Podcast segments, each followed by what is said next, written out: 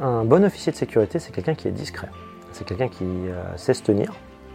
C'est-à-dire que ça peut être très grisant. Vous êtes gardien de la paix, commissaire, officier. vous avez une vie tout à fait normale. et tout d'un coup, vous allez être à côté d'un ministre, d'un président de la République. Et cette personne peut être extrêmement amicale. Vous êtes dans son environnement très proche. Et euh, c'est très facile de perdre pied, d'oublier qu'on est policier, qu'on est dans une hiérarchie, euh, et que surtout, on ne fait pas partie de l'équipe de la personnalité. La personnalité, on n'est pas à son service, c'est la République qui nous demande de la protéger.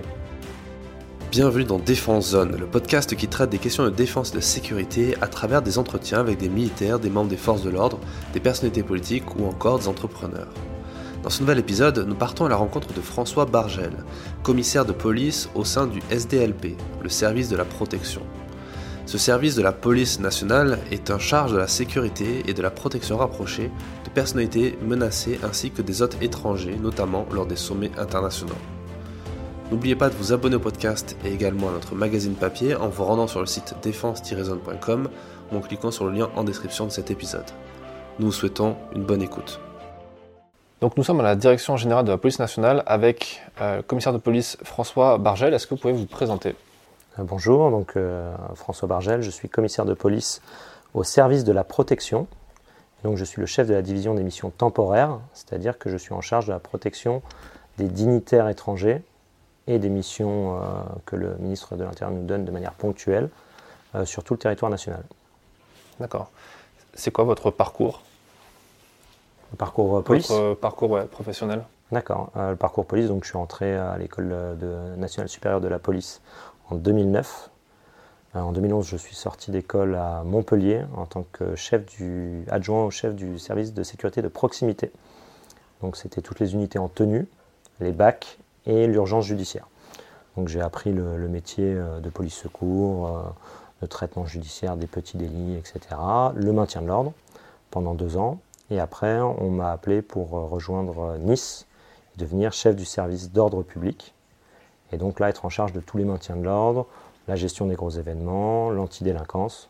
Donc j'avais une grosse unité avec le, service dans l'ensemble faisait 730 effectifs et on avait euh, du, maintien de l'ordre, des unités comme les bacs, des unités canines. Euh, et on travaillait euh, sur le maintien de l'ordre, l'antidélinquance. On, faisait des renforts à Monaco également, parce que la, police monégasque a de temps en temps besoin de, soutien.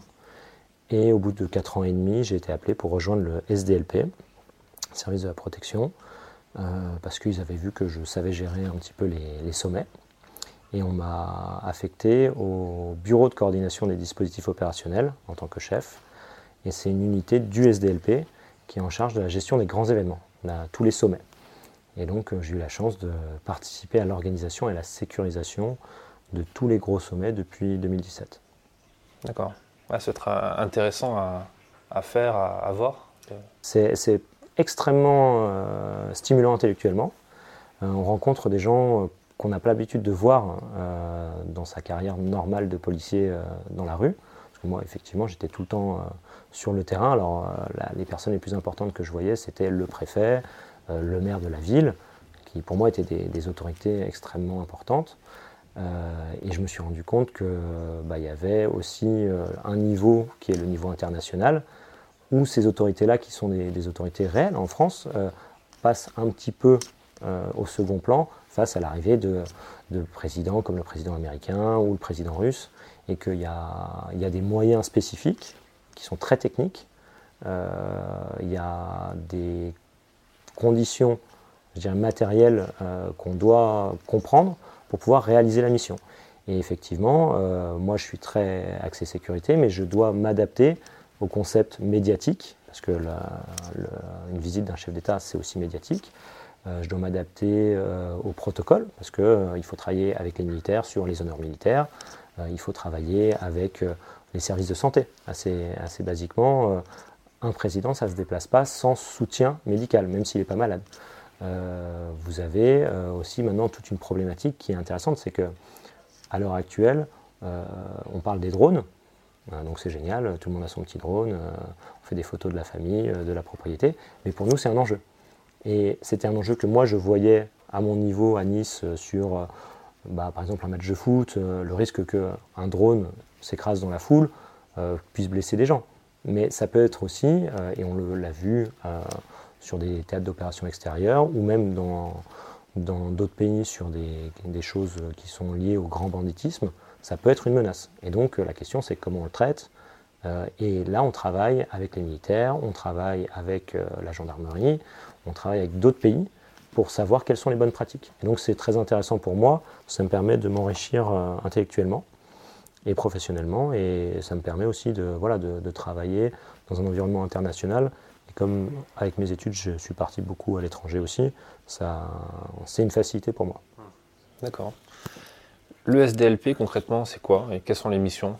Alors, le SDLP, euh, c'est un service spécialisé de la police nationale euh, qui dépend du directeur général de la police nationale, euh, M. Vaux.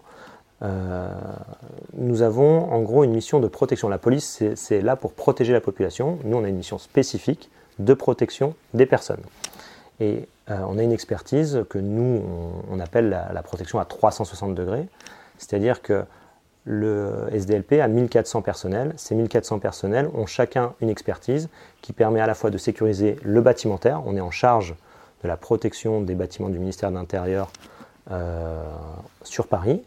On a euh, une vraie expertise sur la sûreté bâtimentaire on a des spécialistes euh, du contrôle d'accès, etc., un petit peu comme dans un aéroport. Et euh, c'est l'équivalent en fait de la garde républicaine côté police nationale. On fait les honneurs militaires également. Euh, on est le porte-drapeau de la police nationale. Quand vous voyez des policiers défiler au 14 juillet, le premier paquet que vous voyez avec le drapeau de la police nationale en grande tenue, c'est des policiers du SDLP. Donc ça, c'est la première mission, protection bâtimentaire et expertise sur la sûreté bâtimentaire. On est capable d'aller voir un bâtiment et de dire il y a une faille là, il y a une faille là. Comment on fait pour colmater ces brèches-là potentielles? On a une deuxième euh, branche qui est la branche ressources et moyens mobiles, qui est une branche euh, qui s'occupe à la fois de notre RH, donc là c'est pas vraiment de la protection, mais pour protéger les gens, il faut avoir une RH qui gère les personnels, mais on a aussi, elle gère les moyens mobiles, donc les véhicules euh, et la sécurisation des véhicules, les véhicules blindés, euh, le fait d'être sûr que le véhicule n'est pas piégé, euh, à la fois au niveau auditif ou même d'explosifs par exemple. Et on a la sous-direction de la protection des personnes à laquelle j'appartiens, où là on est en charge de la protection physique des personnes sur le territoire national. Alors il y a l'image d'Épinal, on est avec uniquement des grands chefs d'État, il ne se passe jamais rien, etc. Mais c'est pas ça. c'est en partie ça, parce qu'on doit effectivement protéger les membres du gouvernement, les chefs d'État et de gouvernement étrangers. Euh, donc c'est un environnement qui est certes extrêmement protégé, mais on doit assurer cette mission-là. Mais il y a tout un pan qui est méconnu, qui est la protection euh, des personnes réellement menacées euh, dans leur quotidien, qui n'ont pas l'appareil d'État autour d'eux. Et donc c'est extrêmement sensible, parce qu'effectivement, un ministre, il est dans un environnement qui est très cadré. Et il sait qu'en devenant ministre, il a euh, tout un appareil, tout un staff autour de lui.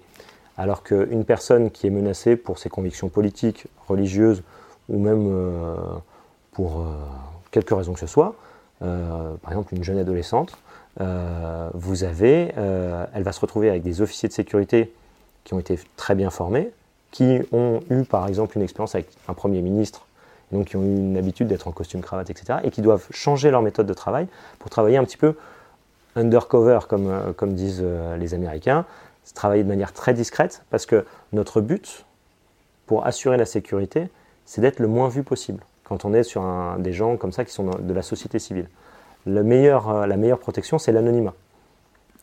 Et donc, on doit réformer notre méthode de travail, on doit travailler un petit peu comme des BRI qui font de la filature, ou comme des, des, agents de la DGSI qui font de la contre-filature on travaille comme ça pour scanner en fait notre environnement, s'assurer que c'est clair et pouvoir se déplacer avec la personnalité. Et on doit expliquer à une personnalité comme ça qui n'est pas, qui n'avait jamais envisagé d'être protégée, bah voilà, il va falloir faire attention à ce que vous dites à vos réseaux sociaux, à votre montre, vous faites du footing, elle est géolocalisée, bah vous ne diffusez pas vos, vos perfs. voilà, des, des, petites choses comme ça. Et on doit s'acclimater à la personnalité, et la personnalité doit comprendre pourquoi on le fait, et c'est à nous de l'expliquer, et d'être pédagogue. Qui décide euh, qu'une personne devienne une personnalité à, protéger? C'est le ministre de l'Intérieur. Donc c'est une décision euh, du ministre de l'Intérieur. Alors il est aidé en cela euh, par l'unité de coordination de lutte antiterroriste, qui est une unité de la DGSI, qui fait des évaluations. Et donc en fonction de l'évaluation de la menace, le choix appartient au ministre de l'Intérieur pour lancer une mesure de protection. Et c'est lié que des affaires terroristes ou pas forcément? Alors c'est le ministre qui décide. Il peut y avoir des cas où c'est lié au terrorisme. Il peut y avoir euh, aussi des cas qui peuvent être liés au grand banditisme. Euh, c'est plus rare, euh, mais qui peuvent être aussi liés à de l'ordre public. C'est-à-dire qu'on a eu des cas qui sont sortis dans la presse hein, de, professeurs qui étaient menacés à Grenoble et c'était pas du terrorisme, il y avait une, telle tension qu'il y avait un risque physique pour ces personnes, mais qui était lié plus à, des débats d'idées au sein d'une université que sur euh, une menace terroriste propre. Donc euh, nous, en fait, on ne choisit pas la mission, on nous donne la mission et on l'accomplit. Comment on rentre au SDLP C'est quoi les, la marche à suivre pour, pour un, fonctionnaire de police pour rentrer dans ce service? Alors, vous l'avez dit, il faut être fonctionnaire de police parce que le seul service qui fait de la protection au niveau national et dont c'est la spécialité, euh, c'est le SDLP.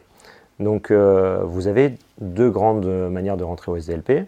Euh, vous êtes policier sorti d'école, vous pouvez intégrer en sortie d'école la sous-direction de la sûreté et intégrer la branche protection bâtimentaire. Et après, vous pouvez, si vous avez des compétences et si vous vous donnez les moyens de réussir et que vous battez pour passer les tests, là, vous pourrez peut-être intégrer soit euh, la sous-direction de la protection des personnes en tant que conducteur de sécurité, donc ça c'est un premier métier chez nous, soit passer les tests d'officier de sécurité, qui est le deuxième métier chez nous, euh, pour, euh, pour intégrer. Et donc ça, il faut avoir TITU plus 2, c'est le minimum, comme on dit.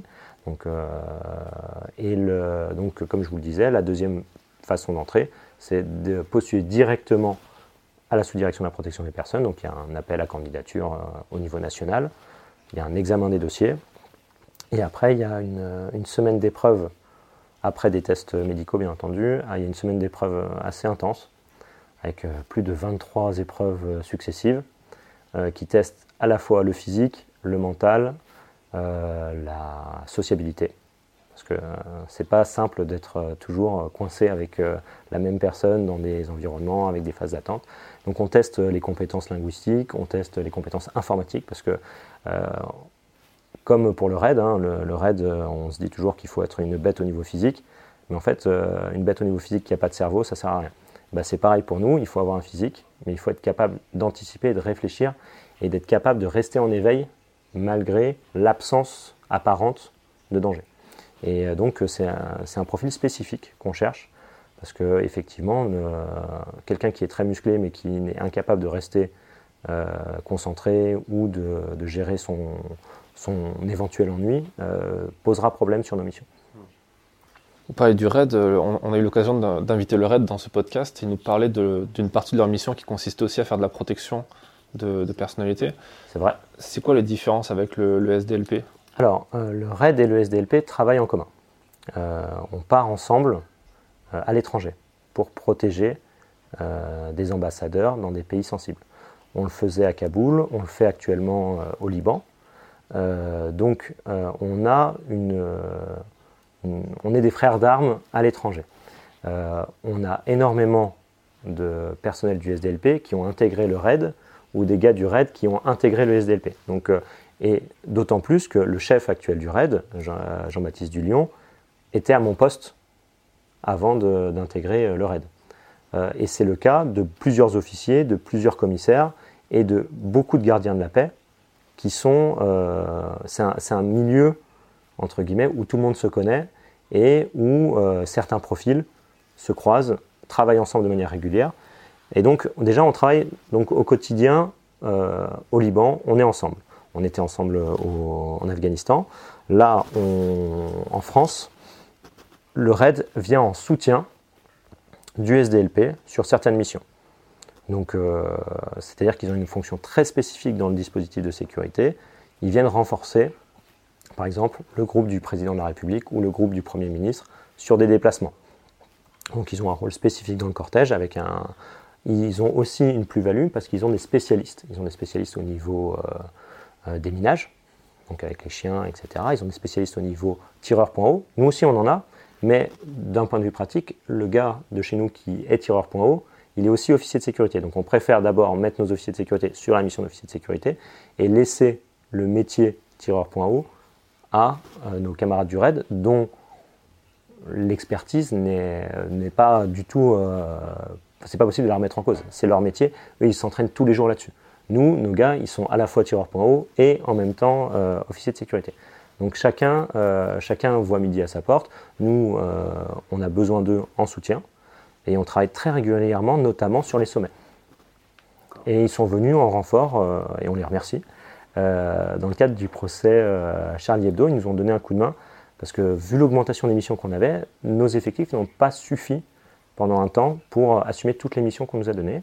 Et donc le chef du RAID, qui, qui n'a pas oublié qu'il était passé parmi nous, nous a donné un grand coup de main et on les remercie.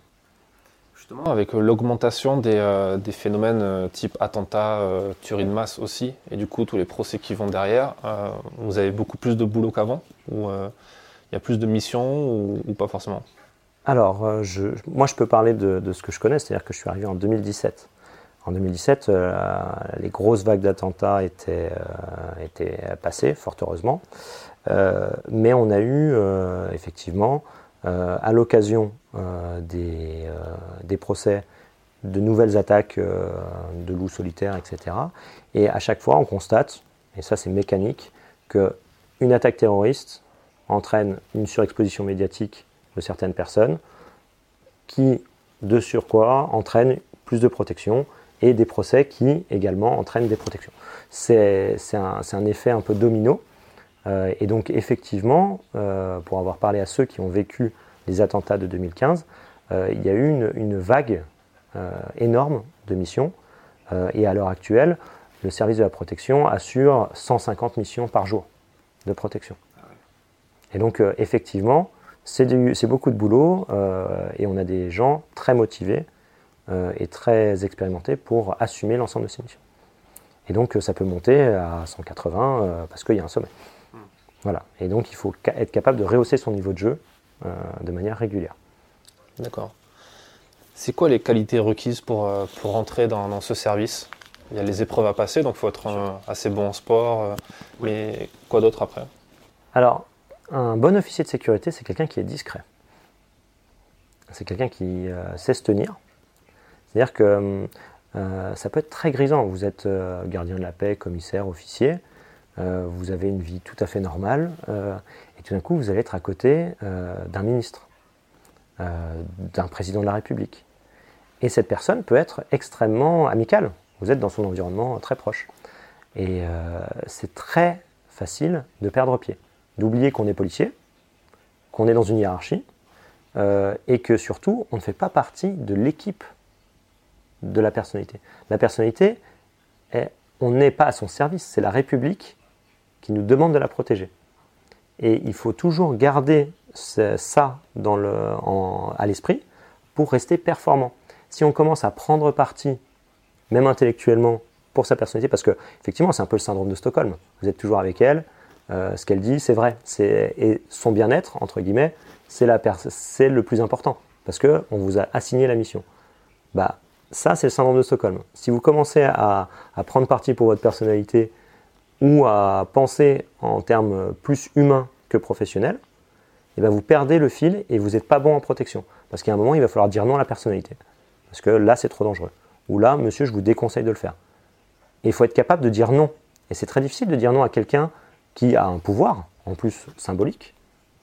La police a mis à disposition euh, des policiers pour la protéger. Cette personne, elle peut avoir le numéro du, président de la République, et ça nous arrive souvent, de le constater sur son téléphone, et elle peut appeler si elle n'est pas contente. Et donc c'est difficile pour quelqu'un qui n'a pas d'expérience ou de vécu particulier de voix publique de résister à cette forme de pression sociale ou morale en disant bah, ça se passe quand même mieux avec les autres. Hein.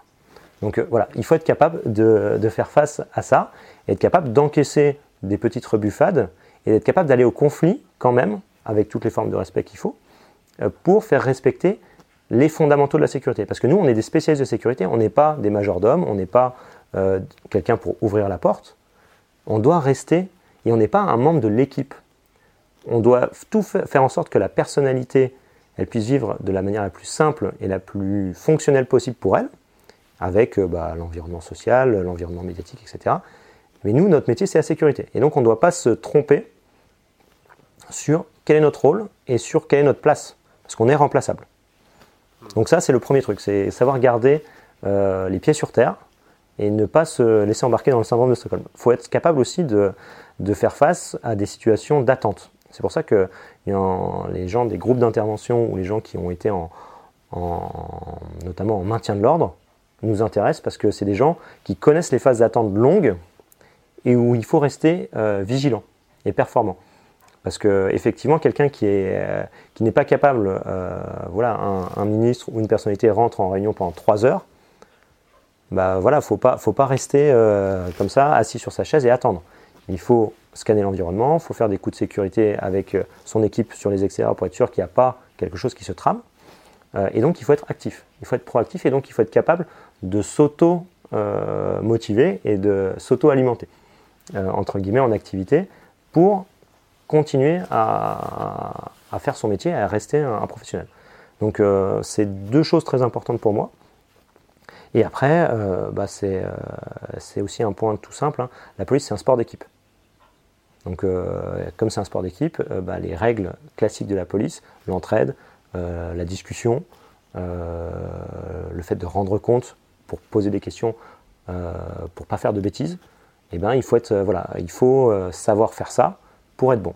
Et donc euh, ne jamais, entre guillemets, se dire, bon, bah, c'est moi qui décide, je suis tout seul, et ne pas prendre le stress, en fait. Le stress de la personnalité, c'est pas notre stress. La personnalité, elle est partie en retard, c'est pas notre boulot de faire en sorte qu'elle arrive à l'heure. Notre boulot, c'est qu'elle arrive en sécurité et qu'on ne se plante pas en voiture, par exemple, pour, parce que la personnalité, elle avait une réunion, elle est partie 45 minutes en retard. C'est son problème le, risque qu'on prendrait en euh, bah, brûlant les feux ou en faisant n'importe quoi, euh, et en arrivant trop vite sans avoir vérifié qu'il n'y a pas de danger sur la zone où on va déposer, parce qu'on a pris la pression, et bien ça, ce serait, ce serait la plus grave faute professionnelle qu'on pourrait faire. Donc il faut être capable de, de, gérer un petit peu ce stress-là qui est induit par la personnalité, potentiellement. Et euh, c'est pour ça qu'on aime avoir des gens qui ont un vécu de voie publique, parce que effectivement, bah, quand vous avez été sur euh, des attaques terroristes, quand vous avez été euh, bah, sur des incendies, sur des flingages, etc. Bon, bah, euh, je suis en retard, je suis parti trop, trop, trop tard, il faut absolument que j'arrive. Oui, c'est une urgence relative. Il faut qu'on le conceptualise comme ça. Vous parlez d'autorité, le fait de rester à sa place, mais est-ce que le, le, ce, policier a, a une autorité même sur le ministre, dans, du moment qu'il s'agit de sa, de sa sécurité Est-ce qu'il peut lui donner des ordres, entre guillemets, lui dire euh, maintenant vous m'obéissez, vous faites ça? Alors je, je, vois où vous voulez, où vous voulez en venir. Euh, il y a un grand mythe euh, au sein, de, au sein de, de, la police nationale, mais au sein de la société française, c'est le secret service américain, il peut donner des ordres au président américain. Donc ça, c'est quelque chose que j'ai entendu tout le temps en disant, c'est quand même les Américains, eux, ils savent ce que c'est la sécurité, tout ça. Bon, pourquoi pas euh, J'en ai discuté, j'ai fait, j'ai eu la chance de faire la protection du président Trump euh, en 2019, et pour euh, discuter avec mes camarades américains, on est un peu tous soumis quand même aux aléas de la décision de la personnalité politique influente. donc la réalité, c'est que si le président américain vous dit je vais aller là-bas, vous pouvez sans doute lui dire on va peut-être prendre un quart d'heure pour sécuriser, mais vous pouvez pas lui dire non monsieur vous irez pas. C'est pas comme ça que ça marche. Euh, donc, euh, à moins qu'il y ait euh, une attaque imminente et qu'on ait des vraies informations. Mais quand on a une personnalité qui a ce niveau-là de, de, de, responsabilité et ce niveau-là de pouvoir, la réponse non n'est pas suffisante. Si vous dites non tout court, ça ne marchera pas. Et c'est pareil en France. C'est-à-dire que, euh, par contre, s'il se passe quelque chose de grave, effectivement, c'est monsieur couchez-vous. En fait, on va pas lui demander de se coucher, on va le coucher. Et on va le jeter dans la voiture parce que c'est notre boulot. Mais ça, on lui aura expliqué bien avant. Un jour, monsieur, ça risque d'arriver. On va vous plier en deux. On va se coucher dans la voiture. Il va se passer ça. avec certaines personnalités, on le joue, même pour qu'elles se rendent compte de ce que c'est. Euh, on va sur un stand de, tir, on leur montre ce, qui va se passer, parce que c'est important. Ça n'arrivera sans doute jamais si nous, on a bien fait notre boulot, si on a bien fait notre travail d'organisation et de sécurisation, mais ça peut toujours arriver. Et quand ça arrivera, effectivement, on donnera des ordres à la personnalité, euh, couche-toi, machin, etc. Mais dans la réalité, euh, sur un environnement sécurisé ou sur un planning où il dit bah, je veux aller dans un café, on peut lui dire monsieur, on pense que c'est pas une bonne idée. Si vous dites on va y aller, Bon, bah, on va y aller, monsieur, mais on va prendre un petit quart d'heure pour faire un coup de sécurité, etc. Mettre des mesures, je dirais, périphériques pour assurer la sécurité. Et on ira. Voilà, parce que, bah, sur, alors là, je parle de personnalités qui sont au plus haut niveau de l'État. Hein. je ne parle pas d'un kidam moyen qui me dit je veux aller en Syrie euh, parce que euh, je veux aller en Syrie. Nous, on dira, bah non, euh, c'est pas de l'intérêt supérieur de l'État que vous alliez en Syrie pour faire un journal. Vous risquez votre vie, vous risquez la vie des policiers, il y a un moment on dira stop. Et ça, ça c'est mon rôle, moi, de commissaire, de dire non. Parce que, bah voilà, mais si c'est l'intérêt de l'État et si c'est des représentants, je dirais, de, l'État, bah, il y a un moment, il va bien falloir y aller parce que bah, c'est l'intérêt supérieur de la nation. Donc on ira. Mais on le fera à nos conditions, avec des mesures complémentaires, avec l'appui du RAID, avec l'appui des militaires, etc. Je suppose qu'il vous arrive de, travailler, euh, enfin un agent doit travailler aussi avec d'autres agents de sécurité privée. Si par exemple la personnalité a déjà son, son entourage de, ça, ça, peut arriver ça? Alors, on va être très clair. Euh, nous, si on prend une mission de sécurité, c'est nous qui l'assumons. C'est-à-dire que s'il y a de la sécurité privée, c'était bien, c'était avant. C'est-à-dire qu'ils peuvent être redispatchés sur une autre mission périphérique, mais ils feront plus de protection rapprochée. Chacun son boulot.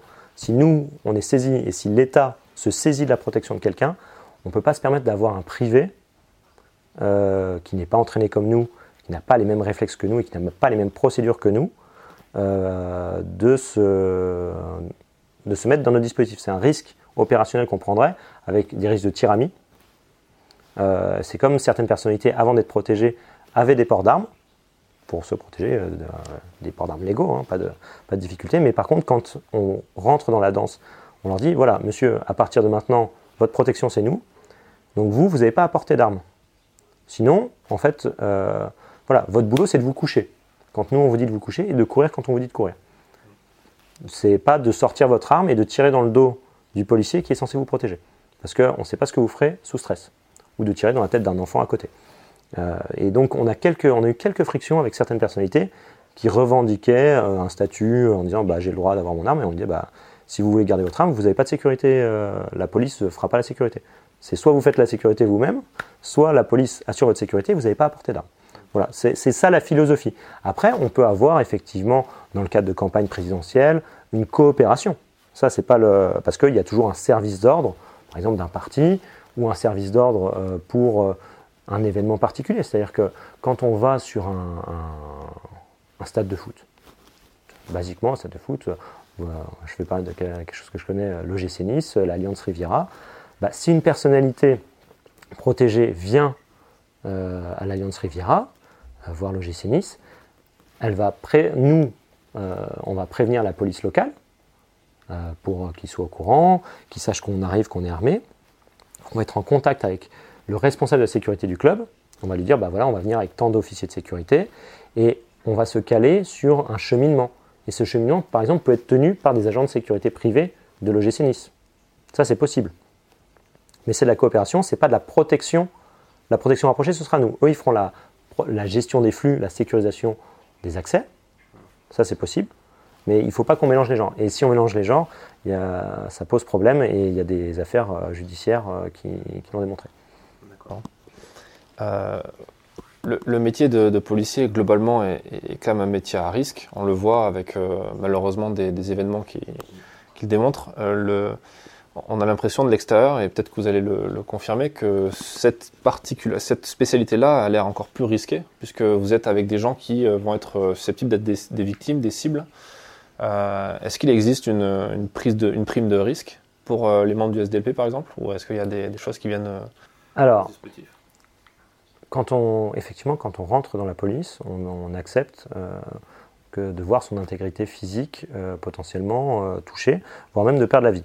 Euh, à l'heure actuelle, euh, la police nationale, c'est entre 10 et 15% de blessés à l'instant T. Et c'est pas parce que. Euh, donc ça prouve l'engagement physique de tous les policiers dans toutes les missions de, la police nationale pour protéger la population.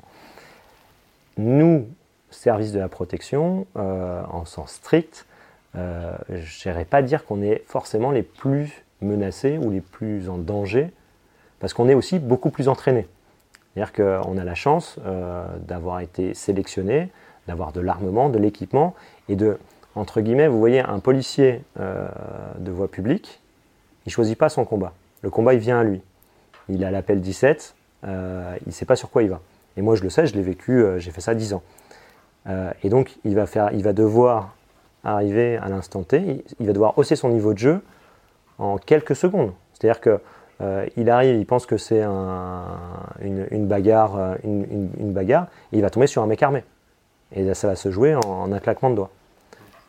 Nous, service de la protection, en fonction de la mission qu'on a, parce que je vous ai, comme je vous l'ai expliqué, on a plusieurs missions euh, différentes. Quand on est avec un président de la République, on est le dernier carré. C'est-à-dire que effectivement, il peut arriver un truc très grave, mais tout notre travail, c'est 90% d'organisation, c'est de mettre en place des mesures périphériques pour qu'il n'arrive rien jusqu'à notre personnalité. Donc on doit être capable de réagir très rapidement, d'être capable de traiter une menace. Mais effectivement, la menace en tant que telle, euh, la, probabilité euh, bah, que d'être blessé physiquement, nous, euh, par rapport à un collègue de voie publique, est peut-être un peu moindre. Mais je dirais statistiquement. Mais par contre, effectivement, nous, on peut avoir des choses beaucoup plus graves d'un coup. Donc euh, la, notion de prime, euh, c'est une réflexion qu'il y a au, sein de la DGPN euh, pour voir si à terme c'est quelque chose qui pourrait être fait. Il y a une forme de... Le, fait qu'on fasse beaucoup d'heures et que les heures supplémentaires soient payées entraîne que les policiers du SLP sont mieux payés que les policiers de voie publique qui ont moins d'heures supplémentaires. Donc ce n'est pas une prime au sens strict, mais il y a quand même un avantage financier réel à être au SDLP. D'accord. Oui, parce que les missions peuvent être assez longues et. Euh, voilà, comme je l'expliquais, on a beaucoup de phases d'attente et on a des journées très longues. On récupère une personnalité à 7 heures, on finit à minuit. Bon, bah, c'est pas les horaires d'un fonctionnaire euh, de bureau. Donc, euh, ça fait des heures sup et le gouvernement a décidé de payer les heures sup. Donc, il y a une contrepartie financière. D'accord. C'est quand même assez compliqué à gérer, non, au niveau vie de famille, comparé à d'autres spécialités au sein de la police? Alors, en fait, ce qu'il faut, savoir, c'est que dans la mesure du possible, euh, on a un régime de travail qui est certes euh, intense, mais qui est très favorable euh, aux effectifs en termes de vie de famille. C'est-à-dire qu'on travaille une semaine et on est en repos la deuxième semaine du fait du nombre d'heures supplémentaires qu'on a, qu'on a crédité. Donc ça, c'est le système normal. C'est une semaine de travail, une semaine de repos. Donc il y en a beaucoup qui trouvent un intérêt personnel et familial, parce que bah, sur la deuxième semaine, s'ils ne sont pas rappelés, ils peuvent s'occuper de leurs enfants. Et ça, c'est une, vraie chance. Par contre, il est vrai que dans des périodes de crise majeure que, peut connaître la République, eh ben, ce système-là n'est pas pérenne. C'est-à-dire qu'on bah, va rappeler sur la deuxième semaine. On va laisser un ou deux jours de repos et après on va dire bah, tu reprends ta mission donc là, effectivement, c'est des périodes longues et dures parce qu'il y a un gros volume d'heures. Donc, c'est comme, toute, euh, comme toute activité police. C'est-à-dire que dans l'absolu, euh, c'est un métier exigeant. C'est un très beau métier. Euh, et moi, honnêtement, j'en changerais pour rien au monde. Mais, mais il peut y avoir des coups de bourre. Et quand il y a ces coups de bourre, oui, effectivement, c'est dur familialement, c'est dur physiquement. Parce que même s'il ne se passe rien, bah, vous avez si vous faites 12 heures d'affilée pendant 7 jours d'affilée, voire même 10 jours, parce qu'on peut aller jusqu'à 11 jours euh, désormais avec euh, la, réforme du, temps de travail, bah, à la fin du 11e jour, ça, ça pique un peu. Ça tire un peu. Voilà. Une dernière question pour terminer cet entretien qu'on pose à tous nos invités. Quel est le conseil que vous donneriez à, quelqu'un qui aimerait se lancer dans, cette spécialité? Ben, Il faut le faire. si on, en fait, c'est comme les tests du RAID. Je ne sais pas si vous avez vu la petite vidéo du RAID en disant pourquoi pas vous. et ben c'est un peu la même chose. C'est-à-dire que le SDLP, ça fait peur. On se dit ça va être compliqué, il y a une semaine de tests. Et d'ailleurs, on a vu, on a réformé les tests euh, l'année dernière et on a fait euh, ces 23 épreuves successives, euh, etc. Et on a vu, après la première session, qu'il y avait plus de gens qui postulaient sur les tests de conducteur de sécurité, c'est-à-dire le premier niveau, qu'officier de sécurité, parce que ils se sont dit, ça, ça, a l'air quand même dur, là, ça a l'air quand même dur. Et en fait, c'est effectivement très exigeant mais avec de la préparation et en se renseignant et en ayant un programme un peu spécifique de préparation, c'est loin d'être euh, inatteignable. Et encore une fois, on ne demande pas à tout le monde d'être des athlètes de haut niveau. On demande d'avoir un niveau moyen et c'est nous qui vous montons au niveau supérieur parce qu'on a euh, plus de six semaines d'entraînement, de la formation continue, etc. Donc il faut être capable de se motiver et surtout, en fait, le vrai conseil que je, vais, que je dois donner, c'est contactez-nous. C'est-à-dire que nous, on reçoit tous ceux qui veulent euh, se présenter et on explique un petit peu comment se préparer et on, fait un petit point sur ce que ça représente parce que c'est bien d'avoir les tests, c'est mieux d'être heureux au service. Et donc, voilà, se dire, euh, c'est pas le tout d'avoir les tests, mais c'est quoi le métier? Parce qu'il y en a qui arrivent, qui ont effectivement un très gros physique, etc., mais qui sont un peu déçus d'avoir pas assez d'action parce qu'ils n'ont pas eu assez de vécu de voie publique. Donc, il faut bien réfléchir à ce qu'on fait. Euh, bien se préparer. Nous, on peut vous aider à vous expliquer comment vous préparer. Et après, euh, bah, c'est un très beau métier. Euh, merci pour cet échange et toutes ces informations. Merci d'avoir écouté cet épisode jusqu'à la fin. S'il vous a plu, partagez-le autour de vous et abonnez-vous au podcast pour ne pas rater les prochains. Défense Zone, c'est aussi un magazine en ligne et en papier disponible sur le site internet défense-zone.com. Rendez-vous en description pour plus d'informations et à très vite dans un prochain épisode.